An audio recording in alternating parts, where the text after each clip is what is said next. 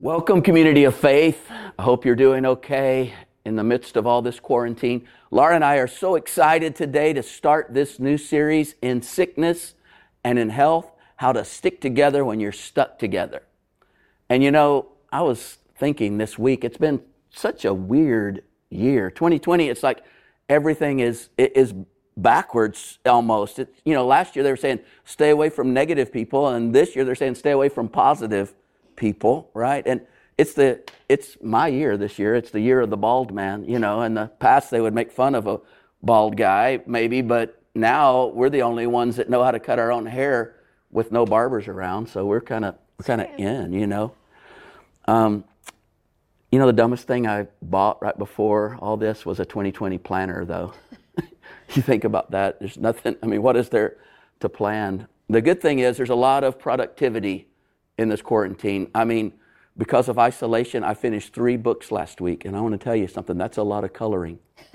we, even Alexa's in on it. You know, she's. I, I was saying, "Hey, Alexa, what's the weather this weekend?" And she says, "What do you care? You're not going anywhere." I'm pretty sure that one of you ladies out there listening right now is responsible for this whole thing. I was thinking about that because you prayed this prayer God, do whatever it takes to keep my man home. And now the bars are closed. There's not any sporting events anywhere. And I know you're probably thinking now, I wish I could reverse that prayer, but it, it doesn't really work that way. I know cleaning house now, uh, you know, with everyone home is kind of like trying to brush your teeth after the, while you're eating Oreos at the same time, right? And uh, but I talked to a guy the other day, and he said that he was feeling pretty good about his life because he said, whenever I start to feel down, I just remember that someone right now is quarantined with my ex.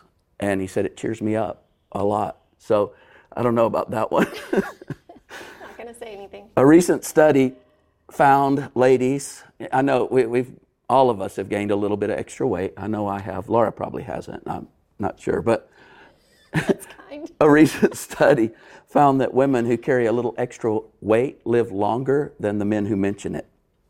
So I just thought I'd let you know that. Quarantine's kind of turned us all into dogs. We roam the house all day looking for food. We're told no if we get too close to strangers, and we get really excited about car rides. I know after about 10 days in quarantine, our dog looked at us, and I'm pretty sure she was thinking, now you see why I chew on the couch, yeah, right? Yeah. I don't know. Does anybody know, can we start taking showers again, or do we just keep washing our hands? That's gross. I mean, these are crazy times, right?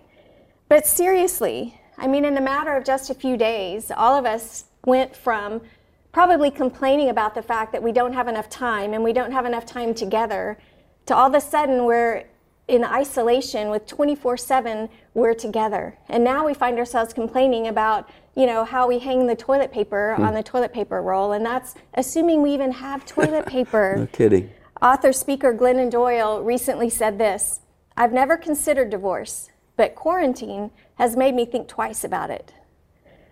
I don't know about you, but if you're feeling tension in your home, if you're feeling stress in the home, I just want you to know that you're absolutely not alone. Relationships are under a unique kind of stress right now, something that we've never experienced before. Even couples who've been married for decades are feeling it. I was slipping through the channels the other day and landed on Dr. Phil for a couple of minutes. How do you know he, you watch Dr. Phil? I don't. It was a, a, a, quarantine happening, but he had a couple on his show who had been married for 40 years, and they actually uh, mentor and, and counsel couples at their church about marriage, couples that are struggling in marriage, and they were struggling. Mm. That's why they were talking to Dr. Phil. So all of this stress, all of the social distancing that's been imposed on us has kind of led to the perfect storm for a lot of relationships. Mm-hmm. I heard this week that alcohol sales in March were up by 55%. And if this continues for weeks and months, we're going to find that, that those numbers jump up. Mm. There's been an increase in domestic violence as well. I, the Houston Police Department reported 300 more calls of domestic violence just last month. That's up 20%. And you know, all of these things the stress, the disruption of our schedule, the, the, um, loss of job and the fear and anxiety that we feel, all of those things are triggers for any kind of addiction. I heard that the internet porn sites had risen, the traffic to those sites had risen 18% in the last few weeks. I heard it summed up this way Life is abnormal and I feel subpar. Hmm. That's where we all are right now. I wanted you to listen to a couple of prayer requests that we received at Community of Faith just this week. This one says, Today's been a trying day, and I really feel like I'm at the end of my emotional rope. I'm luckier than most, but I feel like I'm failing my kids and yelling way more than I should, and I feel spread way too thin. I'm tired and overwhelmed. Maybe you feel like that too. Listen to this one. I'm struggling to stay on the path. This time of uncertainty allows too much time for my mind to be all over the place. I'm asking God to help settle my mind and to look for him look to him for comfort. And here's another one. Please pray for those suffering from drug and alcohol addictions. They're coming into our hospital very intoxicated. Some don't even make it in, and they're drinking themselves at home mm. until they die. Mm. Or this one My marriage needs a miracle. I've prayed. I've asked God to open communications between us and restore our marriage. I know it's not over. Just this morning, I got a text from someone saying, Please pray for my marriage. Mark, I know we made a promise to each other in sickness and in health, but we didn't know it was going to be like this. Mm-mm. So, how do we stick together when we're stuck together? You know, I think in this time when we're all squeezed in together, it kind of magnifies tenfold any little issues that we've had, or even the deep issues that we've had. And what we've tried to do is conjure up by sheer force of will the ability to, to say, I'm going to love that woman or I'm going to love that man. And can I tell you a little bit of truth? Jesus said the truth sets you free. The truth is, the Bible says that this relationship saving love is really not within us. We really don't have it in us to do it. So, what do we do? What are we going to do? You think about it, the Apostle Paul begins to give us some insight. And we're going to need some help, a lot of help from an outside source. In 1 Corinthians 13, the Apostle Paul, he says it's time to put away those childish things. When he's talking about love, Put away those childish things, those, those childish, childish tools that helped you survive that dysfunctional upbringing of yours. It's not working now. And it's time to put those away. It's time to do something new, something different. God says, I want you to learn to love each other with my kind of love, to love like God does. How, how do we do that? Well, I'm glad you asked because we just got through celebrating Easter, and I think this is a good time to realize that the Bible says Easter actually gives us some amazing principles for relationship. And we're going to look at some of those today, and then we're going to give you one specific thing to do at the end of this message that's going to change everything for many of you because you haven't ever practiced this before. One specific thing that will change everything. Easter gives us a new perspective on what relationships are supposed, are supposed to be. The writer of Hebrews basically says, I want you to focus on Easter all year long. Listen to what he says Fix your eyes on Jesus, the author and perfecter of faith, who for the joy set before him endured the cross. Now, when I listen to that verse in Hebrews chapter 12, it's always been a little confusing to me because it's talking about this awful, excruciating, painful crucifixion. And it's saying that Jesus was anticipating joy. For the joy set before him, literally anticipating joy, he endured the cross. But where's joy in the cross? And it took me a long time to realize that the joy that he was anticipating was me, was you, was having relationship with you and me. And and he said, I'm going to endure this because on the other side of this, there's relationship that's going to bring me so much joy. That's the reason he laid down his life. See, Jesus didn't endure the cross because it was going to meet his needs or because it was going to make him happy. or he's going to have a, a feel good experience or some, you know, mushy feeling about it. He endured the cross because he saw that relationship was on the other side of the hard stuff. Isaiah, the prophet, talks about Jesus going to the cross as a prophecy. And it says this in Isaiah 50, verses 6 and 7 I gave my back to those who strike me, talking about the Messiah, my cheeks to those who pluck out the beard. That all happened to Jesus. I did not cover my face from humiliation and spitting, for the Lord God helps me. Therefore, I am not disgraced. Therefore, I have set my face like flint, and I know that I will not be ashamed. Jesus, heading toward Jerusalem, knowing what was going to happen, he set his face like flint.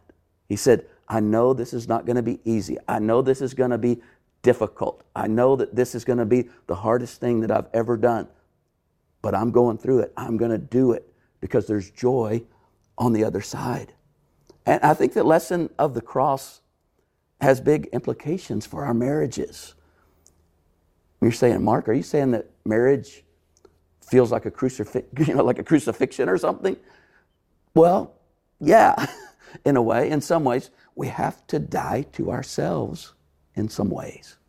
See, Jesus was willing and able to go through extreme duress by focusing on the joy on the other side on the joy on the other side of the crown of thorns, the joy on the other side of the nails driven in his hands, the joy of the on the other side of the cross.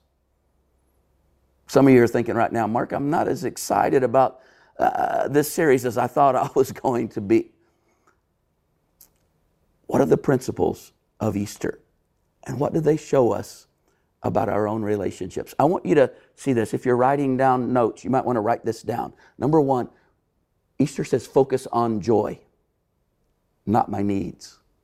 Jesus says focus on joy, not my needs. We have this, this idea in marriage that it's, we got married so that our needs could be met. But the number one marriage destroyer isn't adultery, not drifting apart slowly.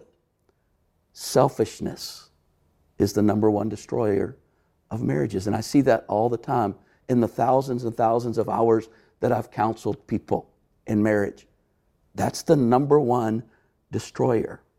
But Jesus says we overcome that by doing life His way. Jesus said in Matthew 20, 28, the Son of Man, talking about Himself, did not come to be served, but to serve and to give His life as a ransom for many. Jesus' death on the cross was that ultimate act of service to us. And he did for us on that cross what we could never do for ourselves. He took our place, He took our sin, He took all of that upon Himself. I don't understand all about it, but the Bible says there was a spiritual thing that happened as that physical thing was happening. Two things happening at once. And Jesus, He, he took our place, He took our sin, He took our suffering. If a relationship is going to last, it's going to require sacrifice. And sometimes it's going to feel like great sacrifice. It requires serving one another.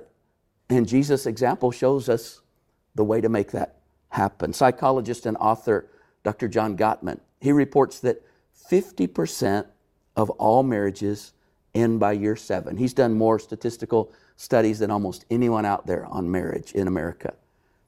50% of all marriages end by year seven. That's not very encouraging. Not very encouraging.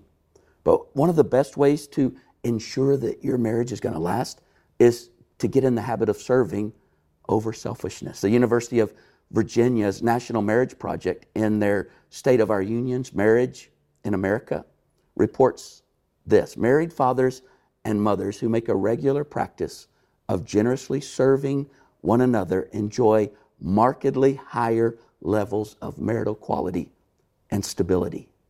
In fact, they found that they were 32% more likely to report being happily married, those that generously served each other.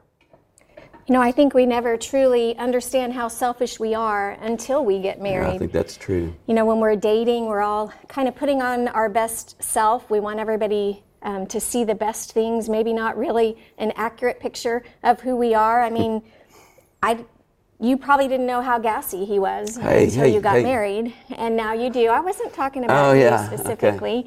Um, maybe Specifically. maybe you didn't know that her feet stink until you got married, but but now you know, right?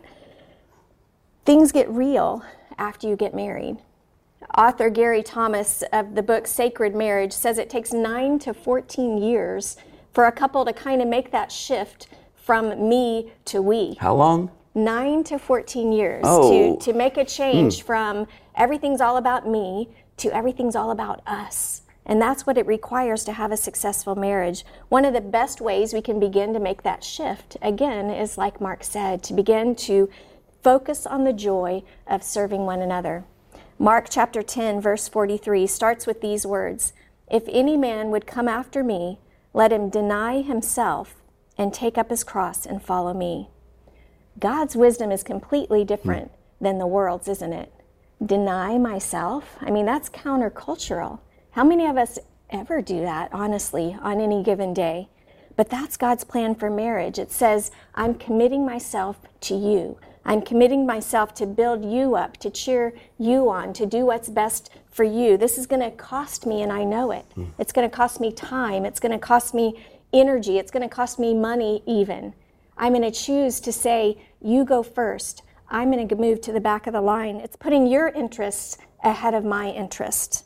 The definition of serve that I read this week says, Serve is to prepare and to offer. And I thought those words were interesting. But to do that, it requires careful thought that I'm thinking about my spouse and what their needs are and what may bring pleasure to them, what may uh, make their life a little bit easier, what their desires are and their dreams are. I put careful thought into that. And as I figure those things out, I think about how I can help to make the burden lighter, how I can help to ease the way, how I can help to meet those needs. And then I offer my thought out service to my spouse. Another definition of serve is to promote the interest of. And I think that's really important when we think about our marriages. If you think about Jesus and his death on the cross, he was completely promoting our interests. He thought about our need, he thought about our desperation, he thought about our situation, and that caused him to lay down his life for us. That's the picture of what it means to choose joy, to serve one another. I think of the other person first. I work to promote the interests of my spouse above my own, no matter the cost to me. You know, I think our, our selfishness, a lot of times, Laura, it shows up in the little things. The Song of Solomon is a whole book of the Bible that's talking about love. And the wisest man who ever lived penned it. And he he wrote this He says, Catch for us the foxes, the little foxes that ruin the vineyards, our vineyards that are in bloom when he's talking about the little foxes in this book, he's talking about the little things that that the little selfish things that we do, really, the small things, because the small things end up being the big things. A lot of us, we bury our relationship, we bury our marriage by the teaspoon, just little digs, little digs, little digs. And the owner of a, a vineyard in Napa Valley in California said it takes years of tender care to cover these vines and, and get them to the point where they actually give good wine from the grapes.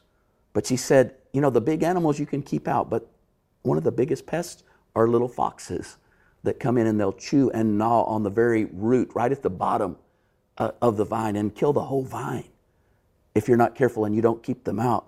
And that's what I think Solomon is talking about. It's those little things that, that cut away at the very life source of our relationships. And if we're not careful, it's these little acts of selfishness that, before we know it, have destroyed our relationship. You know, I know guys, for example, I'm talking to you out there, every single one of you that's married would give your life, would stand in front of you, you'd take a bullet for your wife. I know that.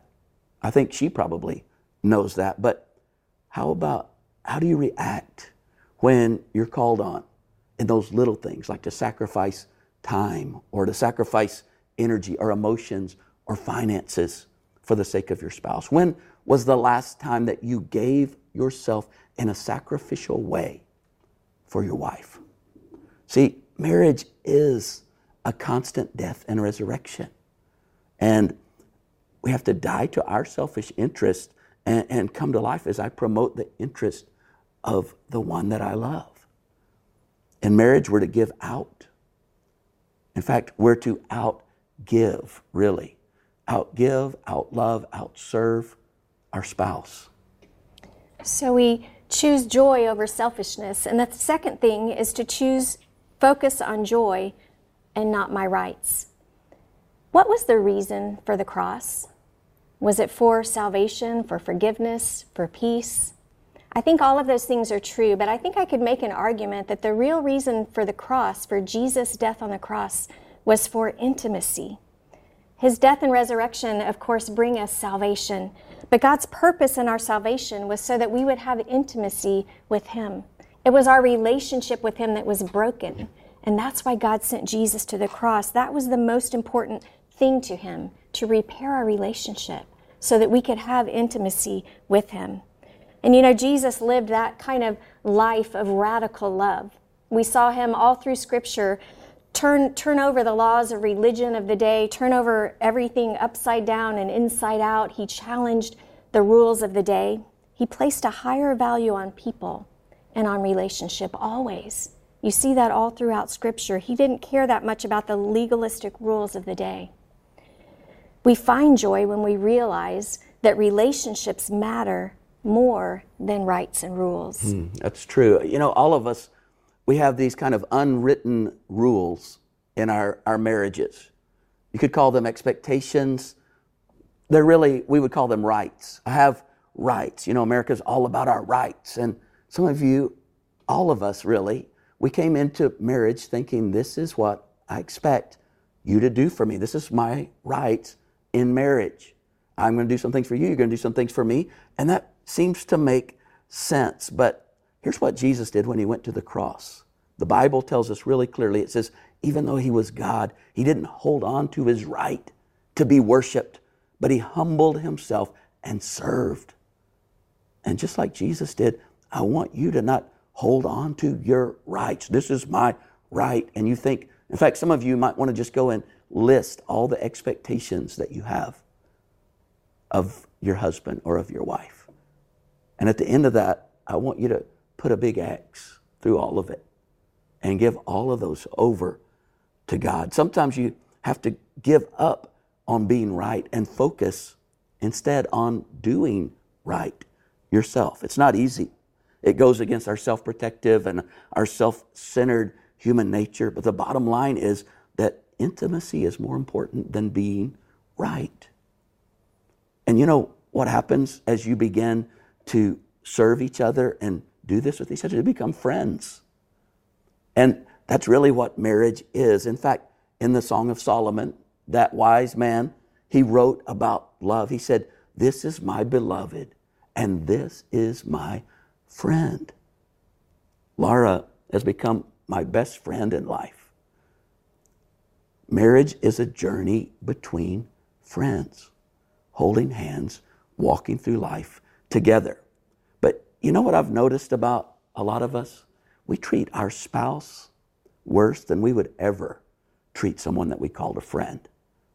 I heard about a priest and a nun who were caught in a, a snowstorm, and it was just freezing cold, and they came up on a little cabin, and so they went into the cabin and uh, it was nighttime. They said, Oh, there's blankets. That's great. Let, us see if we can at least get warm. So uh, there was a sleeping bag, and the priest said, I'll take the sleeping bag. You sleep on the bed, sister, with the, the blankets on you. And so he put a blanket over climbed in his sleeping bag, zipped it up, took him a little bit of time, and he was just about to fall asleep when he heard her say, Father, um, I, I'm so cold still. And he goes, Well, let me get you another blanket. So he unzipped, got out, got another blanket, put it on her, laid back down, zipped himself all up. Father, I'm still so cold. Uh, let me get you another blanket. And so he gets another blanket, finds another one, puts it on her, gets back in, does the whole thing again. And again, she says, I'm still cold.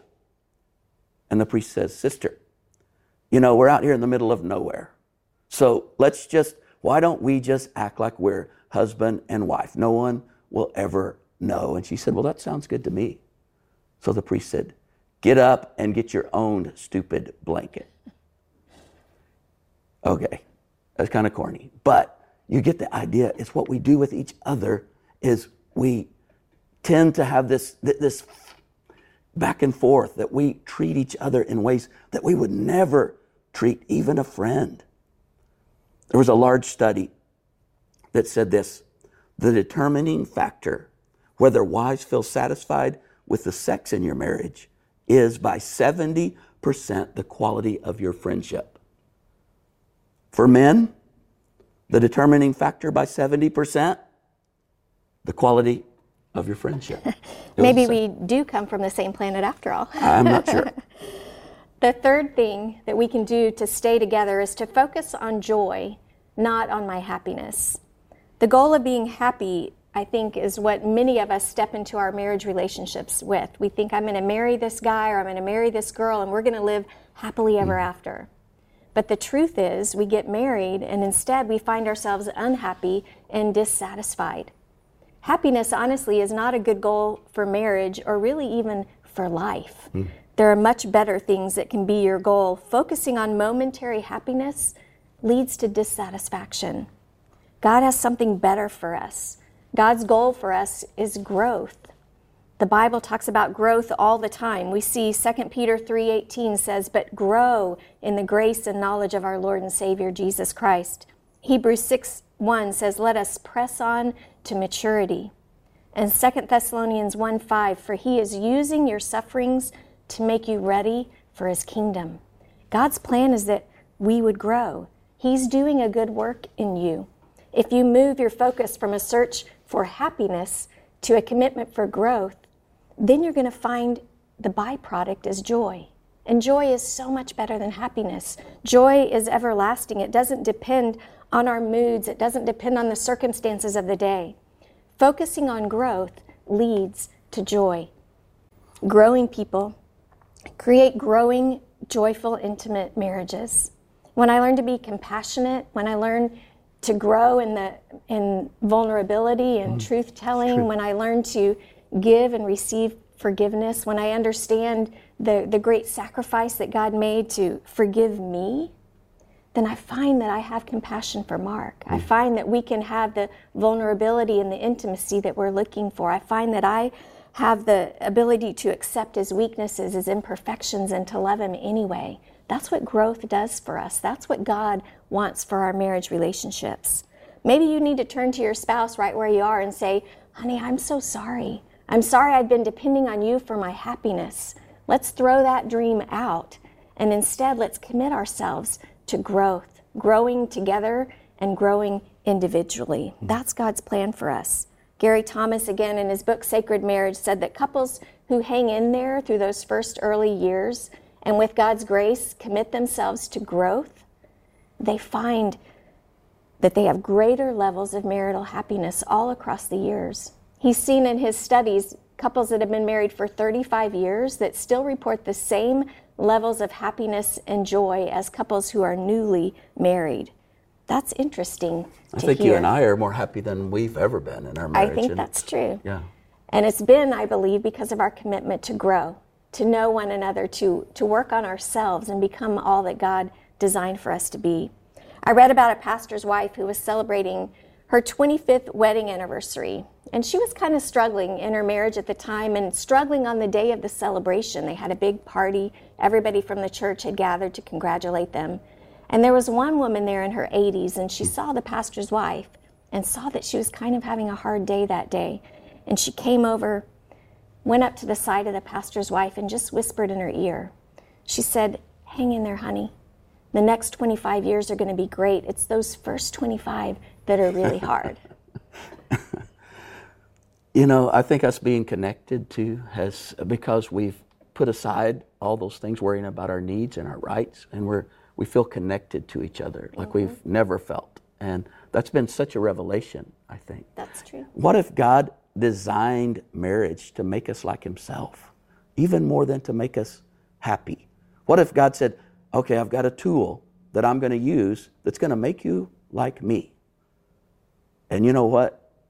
It says Jesus learned obedience by the things that he suffered. So there's going to be some suffering in it. In fact, Paul said, if you get married, you're going to have trouble. He just point blank told us that. The thing about marriage and about love, love is initiating, it's not dependent on the response of your mate. And as we look at this, we see it in God. In Romans 5 8, we're still talking about the cross. It says, But God demonstrates his love toward us in that while we were yet sinners, Christ died for us. He, he didn't say, Oh, those lovable people. I'm going to go and initiate love toward them. I'm going to die for them. I'm going to give this self sacrifice for them.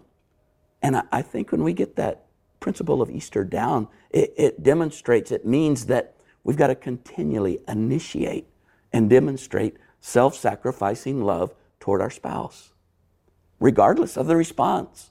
If you go 50 50 or even 75 25, it's not enough. 100%.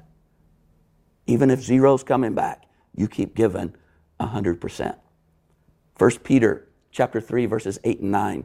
Peter's been talking about marriage and he sums up his counsel to wives and husbands. He says this, to sum up, all of you be harmonious, sympathetic, brotherly, kind-hearted, humble in spirit, not returning evil for evil or insult for insult, but giving a blessing instead. For you were called for the very person, for the very purpose that you might inherit a blessing. Love is unconditional. It's not based on performance. And this is the outworking of what we've been talking about, of self sacrifice. You not only initiate love when it's deserved, but when it's undeserved. And you also steadily maintain love over the long haul, particularly when your spouse is unlovable. The fourth way we stick together is by focusing on Jesus and His way. That leads to joy. How do we run this marathon called marriage without quitting? I have a lot of friends who are distance runners. I've never been one. I cheer them on from the sidelines. But I always hear the distance runners talk about the wall. Have you ever heard about the wall? It's about that 20 mile mark where suddenly all their glycogen levels, the energy stores in their muscles, are depleted. And the runner feels fatigue. Oftentimes they have to slow down, they have to stop. I mean, that's why runners do that carb loading the night before and they're eating snacks along the way. They're trying to keep those energy stores going so that fatigue doesn't. That's what I'm hit. doing in quarantine. I've been pretty much carb loading in quarantine as well. They talk about the COVID 19. Yeah. Here it comes. Maybe during this crisis, you feel like you've hit a wall in your marriage, or maybe with your kids, or something else in your life in some other way. The Bible tells us what to do when that happens. Remember those verses that Mark shared in the beginning from Hebrews? Let me read you the whole verse. And let us run with endurance the race that is set before us, fixing our eyes on Jesus, the author and perfecter of faith, who for the joy set before him endured the cross, despising the shame, and is set down at the right hand of the throne of God. Fix your eyes on Jesus. That's how you make it through. That's how you break through that wall. It says he's the author and perfecter of our faith. Another version says that he is the finisher, the completer. He's the one who dreamed up what marriage is supposed to be. He knows how it's supposed to work. He's the author. And he's the one that's going to provide the wisdom and the strength to be able to carry it out. It says he's the finisher, he's the fix- fixer. When we look to him, when we fix our eyes on him, he finishes it for us. Have you ever watched a professional road race, maybe like the Tour de France?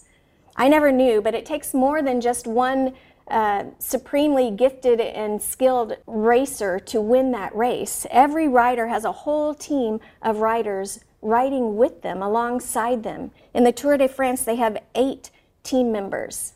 Now that's sacrifice. Mm. I mean, giving yourself putting in years of training and, and even the grueling aspects of the race itself, and you're doing it all so the lead racer wins the race, not you, the rest of the team. That's a total sacrifice. One of those team members is called the domestique. He's essentially a helper rider. He does a lot of things for the team. He would even give his bike to the lead rider if the lead rider had mechanical difficulties. But the most important thing he does is set the pace for the team. He goes out front and he leads the way. He blocks the wind from the lead racer. He takes off at his fastest race, providing draft for the lead racer. And he does it for as long and as fast as he can. And then when he tires out, he drops back. And another member of the team will come up and be that pace setter. It's interesting to me about how the race is won that way. But we have something even better. In John chapter 14, Jesus was talking to his disciples and he was telling them that he was going to have to leave. And they weren't super excited about that. And then Jesus said to them, I will ask the Father, and he will give you another helper, that he may be with you forever. Jesus said, I have to go. But when I do, God's going to send you another helper just like me, the Holy Spirit. And he's going to be here with you forever. He's the pace setter for your marriage. God sent Jesus to lay down his life for you and for your spouse. And then he sent the Holy Spirit to be here, to come alongside you, to be your helper, to set the pace. He's your domestique, as they would say. Except he won't ever drop out of the race. He has the power and the ability to go the distance with you, to draft you all the way along to the finish line, to help you win the race. He has the power for you to do it. And get this the word domestique in French, it actually means servant. That pacemaker is a servant of the team, he serves the leader of the race. That's what Jesus is saying in these verses. He wants to serve you, He wants to come alongside you and serve you. When you hit the wall, fix your eyes on Jesus. Even better, fix your eyes on Jesus before you hit the wall. Do it today and every day forward. That's how we're going to make it. That's how we'll be able to finish strong in our relationships. Well, You've had one of two reactions as, as Laura and I have gone through this. Either you've been the one that's going like, yeah, okay, I'm going to buck up. I'm going to do this. I can do this. I think I can do this. Or you've been going like, I can't do this. I'm just getting more and more discouraged. The more you talk about it, the more discouraged I am. I can't do it. Can I just tell you that the second response is a more accurate response than the first one? See, God already knew that we can't do it. In fact, He designed marriage to bring us to the end of ourselves. I told you I was going to give you one thing to do. So, this one thing that I'm going to give you to do begins to make a change in that. Over these next few weeks, Laura and I are going to be sharing with you um, some tools that are infused with resurrection power. And that's the only way that we can do this thing. Because, see, without it, without God in the, in the mix, I don't even want to. It doesn't seem fair. It doesn't seem right. Why shouldn't I get my needs met? Why shouldn't, you know, I have my rights? And and we have all of these feelings, you know, if I would do that for him, I hear this all the time. I would do that for him if he would do this for me, but he won't do this for me. God says, "Hey, hey. Here's what I want you to do. I want you to do this one thing. It's called spiritual breathing. It's being filled with the Holy Spirit. Are you a believer? Have you stepped into this relationship with God? If you're not, that's the first thing you have to do is step in and say, I'm all out. God, I want you. Jesus, I want you. I want you to be everything for me. Be the Lord, be the boss of my life. I want to follow your principles. I'm stepping in. That's the first step. But here's the thing if you're a believer, here's the one thing that I'm going to ask you to do I want you to be filled with the Holy Spirit. How do you do that? How do you be filled with the Holy Spirit? Jesus said, If you, as an earthly father, know how to give good gifts to your children, how much more will your heavenly Father give the best gift of all, the Holy Spirit, to you? How do you be filled? You just ask. Because you see, what happened when you stepped into this journey with God is that the Holy Spirit of God, who is God, the Spirit of Jesus came to live inside of you. But just because the Spirit is inside of you doesn't mean that He's filling you, empowering you. You have to ask for that. I call it spiritual breathing because one of the things that blocks that is the sin in our life. If you've been selfish, if you've been, you know, doing things in a selfish way or just losing your temper, what, what I want you to do is I want you to exhale. How do you do that? The Bible says if we confess our sins, He's faithful and just to forgive our sins. He'll cleanse us from everything. So what you do is you say, I agree with you. That's what the word confess means to agree with. I agree with you, God, that I've done wrong. Forgive me of that. And just get that sin out there before Him. And then that's like an exhale. Getting the carbon dioxide out. And then I want you to breathe in. And you can almost do it like in, in a real motion, you know, like breathing in. I ask you to fill me, Holy Spirit, anew. I ask you to fill me with all that you are. And see, here's what happens. You say, that seems almost too simple, but it's what you and I learned somewhere around year seven or eight in our marriage that changed everything because we knew a lot of principles and we couldn't do them. In fact, we got to the point we didn't even want to, right?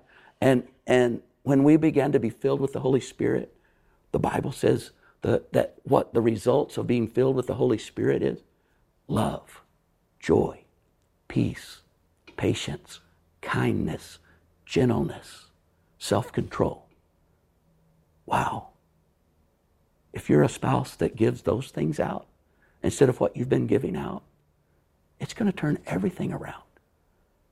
So don't be discouraged. I want you to do that one thing because you can't do it. So you don't need to be discouraged. But God can do it. The same Jesus who died on the cross, who endured the cross for the joy set before him, is living in you through his spirit. He wants to endure whatever it takes for you to have the joy of relationship together. So that's where it starts. Okay? And we'll be talking some really specific things. We'll be talking in some general principles over these next few weeks, but this is going to change everything. I promise you, if you'll practice spiritual breathing this week, your life will never be the same. Let me pray over you. Father, I pray for every person within the sound of my voice, every husband, every wife, even people in other relationships, every single believer, that they would learn to be filled with your Spirit. Holy Spirit, you're just waiting for that so that you can infuse them with power. God, I know some of us out there, we haven't ever stepped into this journey with you. Give us the courage to do that just to receive you as Lord of our lives, as boss of our lives, to follow your principles and let your Holy Spirit come to live inside of us. God, we're asking for nothing less than resurrection. Some of our marriages are right at, at the point of death. Some of our marriages seem like they're already dead and buried. But I'm asking God that you would do what only you can do, that you would give life to dead things that you would do it as we trust your Holy Spirit to fill us and empower us. That we would live this week empowered by you. Just the simple thing of saying, Oh, I lost my temper again. I'm sorry, God. Holy Spirit, fill me now. Fill me up because I want you to have love, joy, peace, all of these things, goodness and gentleness and kindness, self control coming out. Come, kingdom of God, upon us. Be done, will of God. And I know you said in your word, it's your will that every single one of us believers be filled with your spirit. Let us practice this this week, even while we're stuck in quarantine. And let us see the changes that begin to happen. And God, open our minds for next week and the weeks that follow as we step into these resurrection powered tools for marriage. In Jesus' name, amen. I love you, community of faith. Laura loves you. We're here for you. And we just want you to know that we'll be praying for you this week. Keep sending in those prayer requests. It's really important to us to get to pray for you. I know that we're struggling, but we can do this together. The Holy Spirit's going to be there walking with you. You're not alone.